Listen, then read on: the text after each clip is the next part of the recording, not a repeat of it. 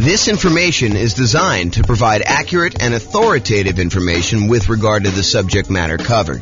It is offered with the understanding that the presenters are not engaged in rendering legal, accounting, or other professional services. If legal advice or other expert advice is required, the services of a competent professional should be sought. Welcome to the Killeen Real Estate Investing and Real Estate Financial Planning podcast. Learn all about investing in real estate in Killeen, Texas, with a combination of real estate financial planning and modeling with numbers specific to Killeen, plus syndicated, more generalized recordings of live and pre recorded real estate investing classes, not all of them specific to Killeen. Be sure to stay tuned after the podcast for a message from our sponsors. Well, good morning and welcome, everyone. I am your host, James Orr, and this is another class on deal analysis. Today, we're going to talk about a couple interesting little differences you might see when analyzing certain types of deals. And I'm going to use the example of new construction because I think you're likely to see some of these things on new construction. And one of the things is almost exclusively to new construction, but we'll uh, we'll kind of go through that as we come up with it. So I'm going to jump right into using the world's greatest real estate deal analysis spreadsheet. And uh, you can go download a copy of this at realestatefinancialplanner.com forward slash spreadsheet. And there are some updates I've been making. Um, so you'll have to uh, download the newest version um, soon after I release this. I'll probably release it in a couple days. Although I do have some family coming into town, so might be taking about a week off uh, between now and the next recording. So it might be a little bit before you get the newest version, but I'll post the video and then we'll we'll do the latest updates so you can kind of see some of the changes. Okay, so let's jump right into it. So I'm, I'm going to assume that you're buying a uh, four hundred thousand dollar new construction property, um, and that you're buying it for four hundred thousand dollars. Now, the seller concessions, the, the, the seller, the builder in this case, is unwilling to give you any seller concessions, except they're going to give you a kind of like special loan program um, like that they can get through their lender that they're going to pay for. Uh, and so it is sort of like you're getting some seller concessions. They're going to do this uh, three, two, one rate buy down plan where you're going to get a lower interest rate for the first year, um, a really a much lower interest rate for the first year, a slightly lower one for the second year, slightly one for the third year. And then by the fourth year, you're going to pay the regular normal interest rate for the next, whatever that is, 26 years remaining after that. Okay, so that's what they're doing. Now they they did say they would offer you if you wanted to um, a certain amount of money in order to buy down your interest rate permanently. And we covered that in the last class where we talked about um, the seller being willing to give you, you know, a 3% buy down.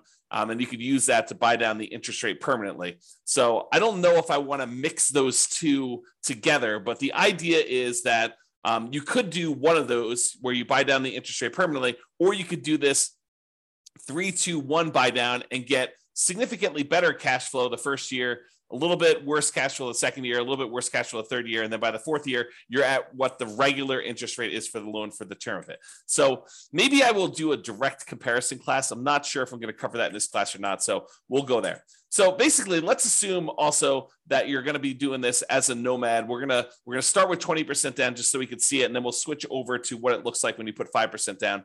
Uh, your share of the closing cost is going to be 1%.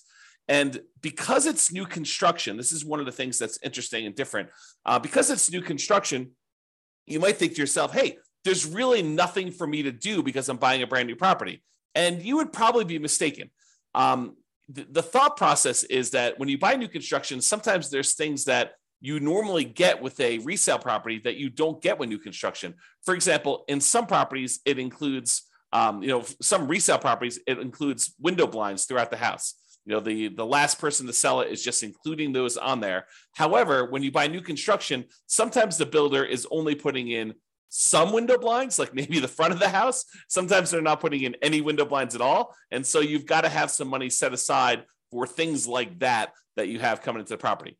In addition to that, a lot of times when we buy new construction, not everything is done. So, for example, here where I live, uh, it's very, very common for a builder to actually provide the front yard landscaping, but not to include the backyard landscaping. So, you need to either have the builder pay the builder extra in order to include the backyard landscaping or do that yourself afterward. So we could do one of two things here. Either we can kind of like raise the price that we're paying to the builder. And so instead of doing a purchase price for 400, maybe when we include, you know, the upgraded appliance package, go from like the standard stuff to the stainless steel and including the refrigerator um, to including an air, an air conditioning unit, because that's optional with a lot of builders around here, uh, to including backyard landscaping, to sometimes including backyard fencing, um, to including sometimes they do include garage door openers, sometimes they do not. So when you add in all of these extra things, sometimes it's as much as $30,000 more. So instead of purchasing the property for 400, now maybe we're purchasing the property for 430. And still, we've got some things that we cannot roll into the builder. Like some builders will not allow you to roll in uh, the blinds on a property. And so you'll have to pay for those out of pocket. And so you should budget something, whatever you think it'll cost you to do those things as additional rent ready costs. Okay. So we've raised the price in order to include those extra things. Now, a really important note here. That note is some of the things that we often want to roll into the cost of buying a new construction property, an appraiser is going to give us little or no value for. So there is a chance, especially as you add more and more things to the price of the property, that the property will not appraise. And if the property does not appraise, that means that you will need to be bringing more than just your regular down payment to purchase the property. So, for example, you'll notice the amount for down payment um, is $86,000 here. It's 20% of that. However, what can happen is um, when we do the ARV, let's say the ARV only comes in at 410 um, that means that we need to then bring more to the table. I'm sorry, we're purchasing it for 430 and we're um, doing 410. So yeah, so the 20% should be based on the um, purchase price, not the ARV. So yeah, so basically we're going to do that, and then we'll need to bring additional money to the table in order to cover that additional shortage. So just be aware. Like for example, I bought a property, a new construction property, where I had the builder finish the basement. It was actually much cheaper for me to have the builder finish the basement and better because I could finance it at, you know, three and a half percent or something like that in order to have the builder do that. However, what, when we went to have the property appraised, the appraiser did not see the extra value in what the appraised amount was uh, on the property. And so that they were unwilling to give us the new the additional cost of finishing the basement in the appraised value. And we ended up needing to come to the table with additional money in order to cover the difference between what the property appraised for um, and what the uh, cost of the property was, in addition to our down payment. Okay. So just be aware that that is the case. I'm going to make a note here to update something in the spreadsheet. So it'll be fixed by the time you get it. Okay, cool. So uh, rent ready cost, you can see that there. Uh, and then we calculate the cumulative negative cash flow in this particular case. I'm going to adjust the monthly rent up to about what it would be. We're going to call this one $2,800 a month. So we have a little bit of negative cash flow with the property here uh, because that's just what the numbers are. So it's $162 a month negative cash flow based on what we're seeing here. Oh, and because we're putting 20% down, the rate's really closer to 7%. So it's really $191 a month of negative cash flow here uh, based on what we're seeing now before we do any adjustments. Okay. So uh, we see the rent ready costs. We see the cumulative negative cash flow there. Uh, if you want to cover like what we talked about there, go watch the previous class. I walk you through a bunch of what's going on with the cumulative negative cash flow. The short version of this is when you buy a property, you should have enough money for the down payment, plus enough money for the closing costs, plus enough money for any rent ready costs that you need, plus enough money for your reserves. And in addition to all of that, if you have negative cash flow on a property, it is prudent, it is more conservative for you to say, look, my, my negative cash flow for the for the life of this property with rents going up a little bit each year, my expenses going up a little bit each year, my payment on my property is probably going to be fixed. I'm likely to have negative cash flow for a number of years before rents creep up enough where I no longer have negative cash flow. The, the world's greatest real estate deal analysis spreadsheet actually will do that calculation for you. If you go into the overrides, you can see where it does that. It is right here with the cumulative negative cash flow. So it calculates how much negative cash flow you have each year, and then it adds up what the total amount of cumulative negative cash flow you have on the property for that time period. And then it shows you here on this homepage, as you will also need this in order to make your investment in the property. So when you think about how much you need to do the deal, it's not just down payment. It's not just down payment and closing costs. It's not just down payment, closing costs, and rent ready costs, the things that you need to get the property ready to rent. It's not just all those things plus reserves. It's all those things plus now cumulative negative cash flow because it is prudent for you. If you know negative cash flow is coming, it is prudent for you to set that money aside as part of your initial investment when you are going to buy the property. Okay. If you don't have negative cash flow, it'll be zero and you won't have to worry about it. However, if you're in a market where you're choosing to put less than um, a certain amount of down where you wouldn't have negative cash flow, right? Because if you put more down here, you put 30% down, it's not negative anymore, right? So negative cash flow really is a function of how much you put down. It is deferred down payment. If you put more down, you wouldn't have it. But if you put less down, you're choosing to pay out the down payment over time until you no longer have negative cash flow. And so that's how you should think about it. If you're in a market where you if you put a certain amount down, you're likely to have negative cash flow, and you're choosing to put that amount down. You're choosing to have negative cash flow. Now, of course, you know this goes. This is in addition to obviously try to select a deal where you don't have negative cash flow. Optimize for picking the right deal. But if you're in a market and you're trying to do a strategy where you know this is the strategy because you put this amount down, and these are this is the best property you can find in your marketplace in our current market conditions you have a choice. You can either not make the investment, continue to save money until you have more to put down, or you could choose to put this amount down and have the negative cash flow. And then you got to evaluate whether that makes sense for you by looking at the overall deal and making that analysis. All right. So, so this shows you that uh, numbers we did there, put it back to 20%. That's good. So the mortgage interest rate, if you're doing a non-owner occupant, we're calling it 7% right now. And you can see what that looks like. If we go to a owner occupant loan. and We're going to lower that the tiniest bit, um, and we're going to add PMI in here. So uh, we do have PMI added in right now. So this is really zero um, when we're doing the initial analysis because we don't have PMI because we put 20% down right now. And so negative cash flow is negative 191 a month. Monthly rent on the property is uh, $2,800 a month. Uh, the vacancy rate, we're saying the vacancy rate for a brand new construction property is going to be about 3%. That's because we're starting usually 60 to 90 days ahead of time when we are trying to fill the vacancy. Property taxes are based on whatever the property taxes are in your marketplace. In this case, we're using 0.56% to estimate that. Uh, property insurance on a $430,000 property, probably in the know, 1450 ish range. Go check with your insurance agent to get that number. The HOA dues, we're going to say this is $350 a year for HOA. We're assuming the tenant is paying the utilities on the property. So they're paying the electricity and water and everything. So our share as the landlord's utilities are zero. If you're buying like a duplex or a triplex or a fourplex and you had a common area where you were paying some of the utilities, you'd put that in here. Or if you were paying the utilities on a property and then billing back, you might increase the income on the property and then put in some utilities here. But in this case, the tenant is going to put them in their name and we're not going to be responsible for any of them.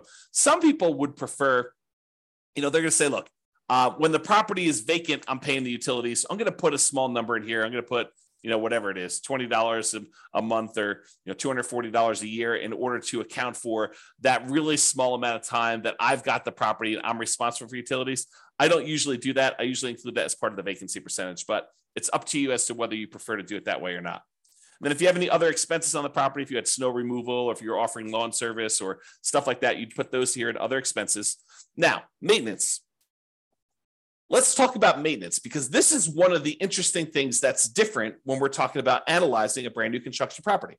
So, if you remember uh, from before, I have a, a uh, separate spreadsheet here. Let's see here. Can I do this? Let me do something here. I'm going to stop sharing my screen for a second, pull up another spreadsheet. Okay. and share my screen again.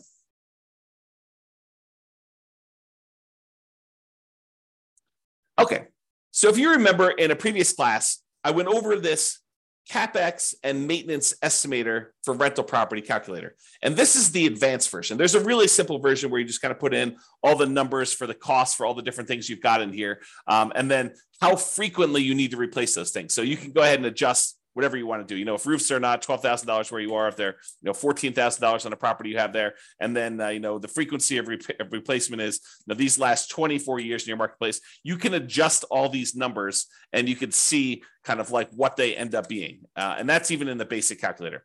The one of the differences in, in the advanced one is the advanced maintenance and capex estimator for rental property allows us to put in the age of these things when they start. And the reason why we want to do this is imagine for a minute you're buying a property and you're buying a property that's about 15 years old and it has the original roof. Well, you know that you have a $12,000 expense coming up. And usually roofs last about 20 years, but you're already 15 years into the life cycle. So you now know that you have a $12,000 expense coming up, not 20 years in the future, but because the roof is already 15 years old, you know that it's coming up in five years. So we'd have to put in the age at the start for that roof as 15 years old. Now, what we need to do is we need to save up in our maintenance budget $12,000 over five years because we know that we have a roof coming. Right. And so this new, the new spreadsheet, it's not new, it's like a year old at this point. Um, I think I did it in I don't know, early of 2022 is that when I built this brand new spreadsheet. But basically, it allows you to go in here and say, you know, here's all the different things I have for maintenance. You can add in a bunch of extra ones if you have additional things on your own property. Um, and then you put in what the cost is in today's dollars. And then I automatically adjust for inflation for you. So we know that, you know, if you're planning for a roof and you're saying it's $12,000 today, well, I can tell you for, I can tell you for certain that in 20 years from now, a $12,000 roof today is not $12,000 so if you think you're just saving for $12,000 20 years into the future, you would be incorrect about that. You need to say that $12,000 increasing at whatever the inflation rate is, you know, three, four, five, six percent, seven percent, whatever you think inflation is going to be, you need to be saving that amount of money and that that's coming in 20 years. So you put in all these different ones in today's dollars. You put in how long that they last for, what their average lifespan is in frequency in years, like how often you have to replace them. And then you put in how old each one is, and it will redo all the calculations for you. So, why, why do I tell you this? I'm telling you this because with a new construction property, all of the age at the start is zero. So something magical happens where normally we would have um, you know, things coming due within a year or two or three or four or five, and things could happen all over the place. When you buy a new construction property, you have this magical period where you are very you're very unlikely to have any major capex or maintenance type significant maintenance type expenses on a property in the first let's call it 5 years or so whatever the time period is for kind of doing these frequency of replacements. So you have this sort of like i don't know like soft period where you really don't have anything coming up there so if you wanted to be more aggressive in your deal analysis you could choose to lower the amounts you are setting aside for maintenance in the first five years, have it steadily increase over the first five years, and then be at full capacity after the five year point, knowing that you're going to have regular maintenance probably happening closer to then. The reason you could think about this is if you bought 100 new construction properties all at the same time and you had all the numbers for the 100 of them, you are less likely to have maintenance in that first year because almost all of them are new. Are you going to have some maintenance? Is something going to break? Sure. Is it usually going to be covered by the home warranty uh, given by the builder? Yeah, in most cases, it probably will. Are there some things that will not be covered? You know, damage done by the tenant where you can't prove that they actually did something and the builder is unwilling to cover it and the tenant doesn't think it's their fault. Are you going to cover that? Yes, no doubt you are going to be responsible for that. Okay. So in those cases, you could think to yourself, I'm going to have these really small maintenance numbers for year one, maybe a little bit more in year two as certain things are more likely to break then. And you know you're getting further away from maybe the builder warranty doesn't cover things into that year two. And then you kind of like see this build up over time. So if you think about it if you had 100 properties the chance of you having maintenance in all 100 of them is like very close to zero in year one. It's probably a little bit higher in year two a little bit higher in year three. You know by the time you're getting to year five or so it's probably at its full on capacity where you probably have a regular ongoing maintenance just like you would with any resale property why do I go through this whole story to tell you this? The reason why is, let's stop sharing my screen for a second, switch back to the other spreadsheet. Uh, let's see here, other spreadsheet. The reason why I tell you all this, share screen again, um, is because some people will choose to take advantage of this in their deal analysis. They will choose to go to the override section and I'm not suggesting you necessarily do this, although it is reality. Um, I, I think when we did another class before on CapEx, we had another investor run through their whole entire portfolio, which consisted of a bunch of new construction properties. And we showed that this is a real phenomenon, that this like lower capital expense number for new construction properties is a real thing. So you could go down here let's see here. Where's maintenance? Maintenance, maintenance percent. So instead of having 10% every year for the first five years, we basically could go in and say, look, in the first year, maintenance is going to be 2%. In the second year, it's going to be 4%. In the third year, it's going to be 6%. In the fourth year, it's going to be 8%. And then from then on out, it's going to be 10%. And so we could go ahead and manually override maintenance in the early on years going all the way through. So now when we go and look at deal analysis, the cash flow has actually improved significantly, especially in year one, because we have this lower maintenance number. And so that's what's going on. Even though we have 10% here, we overrode, we overrode the number here and the overrides and do this. This is another reason, a gentle reminder as to why you should always, always, always start with the fresh copy of the spreadsheet and try not to use one that you used to analyze deals previously. Make your own template, save a copy, and then before you go and start analyzing a deal, make a copy of the original so that you don't go and accidentally start analyzing deals where you had left this in here and you didn't realize that you left it in here. And now the deal looks amazing on any deal you analyze because you have this maintenance percentage sitting there. Okay. So that's what we could do on this property. And I'll leave it there for now just so you can see what's going to happen here. Um, but we can go change it back if you want to later. All right. Um, I'm also assuming that you're self managing the property. The land value is worth 15% of the original purchase price. It's a residential property, and the effective income tax rate for you for calculating cash flow from depreciation is 20. So when you look at this deal, buying it with 20% down for new construction, it doesn't look horrible with our current market conditions right now. Now, in your market, you may be thinking, I don't buy anything if it only has $22 a month cash flow, putting 20% down. James, you're talking crazy. Sure. If that's your marketplace, you know what is, is available in your marketplace. What I'm telling you is use the best deal you've got in your market and they analyze it that way. In this case, in our marketplace, $22 putting 20% down is actually probably a pretty decent deal, especially for a new construction property. Okay. So you can see what these numbers are, and then you can see what the overall returns are in dollars from appreciation, from cash flow, from debt pay down, from the uh, cash flow from depreciation, the total amount and then we could see if we had to have six months of reserves set aside, this is what the total amount would be, including the return on the reserves. And then this is the total dollar amount and return in dollars for all four of those things, plus the return in reserves if we set aside 12 months of reserves. And then this is the return on investment, your ROI for each one of these. We could show you the cash on cash return here, or the cash on cash return is actually all of these as well. It's the same number. And so you can see how it is overall. And you can see what the overall return would be if you sold the property after a certain number of years. Uh, you can look at the annualized return on investment, the compound return on investment, or the internal rate of return if you're a type of an IRR type of calculation for them. Okay. I'm not going to cover return on true net equity or you know the cost to access equity or all that other stuff. It's all on here. We're going to cover that in future classes, but you should be looking at those, in my opinion. All right. Now, I'm going to now go and talk about buying this property as a nomad.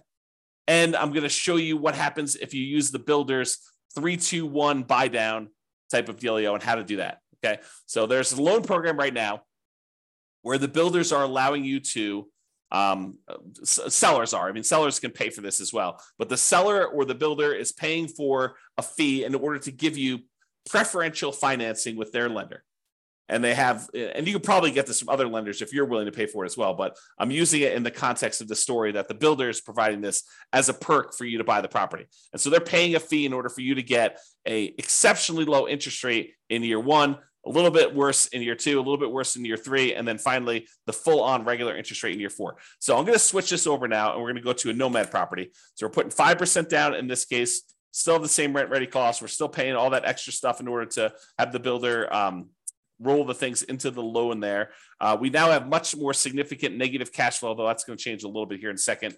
Uh, we're now going to go to 6.875%, which is the rate you can get if you just got the loan straight up yourself. Uh, private mortgage insurance, we'll call that, uh, you know, 0.4 or so. Um, PMI drops off at 80% loan to value. And so now you have significant negative cash flow on this property, even with that maintenance in effect, where we have that lower maintenance because we did the two, four, six, eight, 10 maintenance plan over the first five years. Even with all that in place, we have this pretty significant negative cash on the property. Now, if we came in here, and I think in the last class we we increased the closing cost to four percent, we bought down the rate to five point six two five, And now cash flow is a little bit more reasonable at negative 177 a month. When you add that to the cash flow from depreciation, the tax benefits you get by owning the property, actually the true cash flow, including the cash flow and the tax benefits, is $45 a month positive.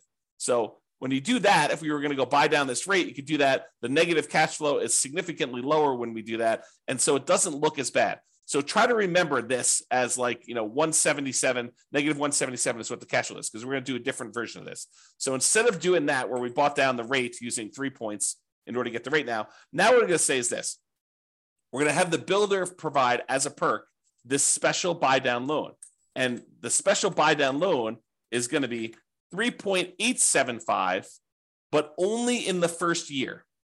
Only in the first year. After this, we need to go change the interest rate. Let's see here mortgage interest rate. So it's 3.875 in the first year, it's 4.875 in the second year, it is 5.875 in the third year, and in the fourth year, it goes up to the full 6.875 and it stays that way for the remainder. Okay. So now we could see that this was a three, two, one uh, buy down. So three points, two points, one point, and then basically it goes to the full rate. And you can see what that is. And we did that by going into the overrides tab and overriding the loan. Now, when we go back here, it changes everything. But realize it's a little bit deceptive because even though now it's showing that we have this $254 in positive cash flow, realize that is only a year one thing. And by year two, our cash flow is not $254 a month positive. It's actually cash flow in year two, it's $26 positive because the interest rate went up in year two. And so now our cash flow went from being pretty significantly positive, $254 a month. Now it's only $26 a month positive in year two because the interest rates went up in year two. And by year three, the monthly cash flow is negative 216. In year four, it's negative 472. And then it gets a little bit better until we get to be positive here around year 10. Okay. Because it went back up to the normal interest rate. So the, the cumulative negative cash flow that we have is about this $19,136. Okay. So you can see that the cumulative negative cash flow is 19,136. Whereas if we had done the alternative plan, if we had paid down the rate here and we had just gotten 5.625, it would have been 21,256. Okay. So it's a little bit less by doing it the 321 method. And in that first year, you have less negative cash flow. There's a chance you, you can't rely on this, but there's a chance that interest rates will come down in the next year or two or three, and you'll be able to pay some money. You'll have to pay for the refinance, but you'll be able to pay some money and actually get out of that loan. Now, should you rely on that? I don't think so, because while interest rates are higher than they were the last couple years, what we saw a few years ago was exceptional. It was not the norm. And to think that we are going to return to the exceptional is not a guaranteed thing. It's possible. It's possible we could see interest rates drop from where we are here. But who knows? You know, 7% interest rates are about the middle of where we normally have been historically. If we look at like, it would add up all the times that interest rates were at about, you know, below 7% and all the times that they were above 7%, you know, look at like on a time measurement, like how frequently this happens. I think the 7% rate is about halfway. Half the time it was more expensiveness, half the time it was less. Okay. Not like, you know, what's the extreme we've seen, which is probably close to 20%, you know, 18, you know, up in there. Um, and the low we've seen, you know, probably like really like twos ish, you know, mid to, I, I think I have 2.25 on one of my mortgages.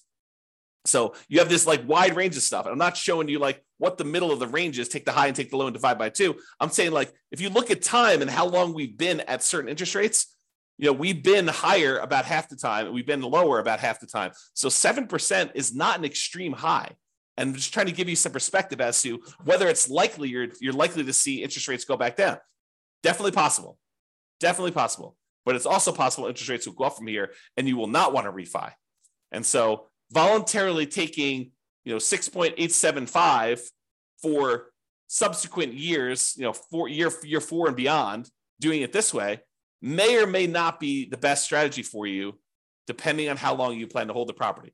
And you can see this impact right here in this cash on cash. You know, the first year, cash on cash looks amazing. In the second year, it looks less than amazing, right? Because you're back down to the higher interest rate. And then it's negative, and then it's negative, but then it starts to recover as the cash flow tends to improve on the property. So this shows you just the first five years as a quick visual. All right. So I think I covered what I wanted to cover. I wanted to talk about the idea that in a lot of cases, you're going to be adding to the price because you're going to need to add things to the purchase price. I wanted to talk about um, the idea of this three, two, one buy down and how that sort of compares in some ways to some of the other things we've looked at. And I wanted to talk about how the maintenance thing could work on properties if you want to be less conservative. If you want to be more conservative, let's go back and just change those overrides back. And let's just see what it looks like. Let's see, where was my maintenance override? Here we go. So I'm just going to delete these. So now we're at 10% for the whole thing. Yeah, so now cash flow in year one is only $37. But you only put 5% down. You know? And the cumulative negative cash flow is now at $22,000 overall. Where I think before we at 19, if I remember correctly. So it did change some stuff, but your overall return on investment this is the this is the version where you lie at the cocktail parties, right? This is one where we're not taking into account reserves. The return on investment quadrant, ignoring reserves, is 45%.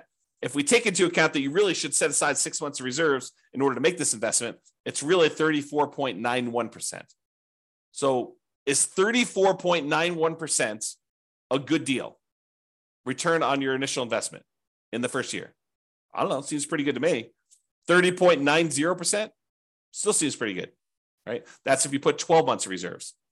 Now realize these numbers do change because the interest rate's changing. So it's a little bit more complicated when you do these three, two, one buy downs because you can't just look at the first deal, right? You got to go look at like what's happening here. So if we start looking at return on equity, it's after the first year, it doesn't really matter what you put into the deal. Really, we we're more concerned about what's the return we're earning on equity. You can see that those are decreasing over time pretty rapidly. Okay which is expected. We normally see that when we look at the return on equity calculations, like over here. Okay. It's just a little bit more abrupt, and the cash flow goes much more negative because the interest rates are changing. Uh, they're different than what they were in the first year. It's not a smooth curve. All right, so that's all I got. Unless we have any questions, I'm going to end the uh, webinar here. Hope you guys have enjoyed the deal analysis now, where we've gone over how to analyze buying a new construction property. I am off for about the next week.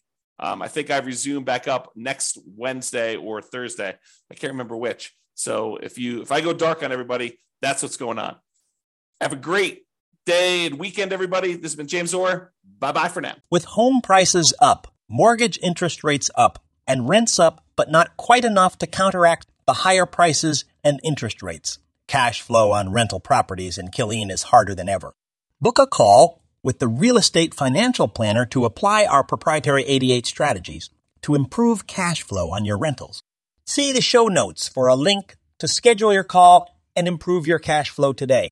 If you're a real estate agent, lender, or professional in Killeen that wants to help our real estate investor listeners, consider reaching out to learn about collaboration opportunities with this podcast We'd love to add more value to our listeners by having you assist our investors buy, sell, and finance their real estate investments. See the show notes to schedule a call to discuss collaboration opportunities.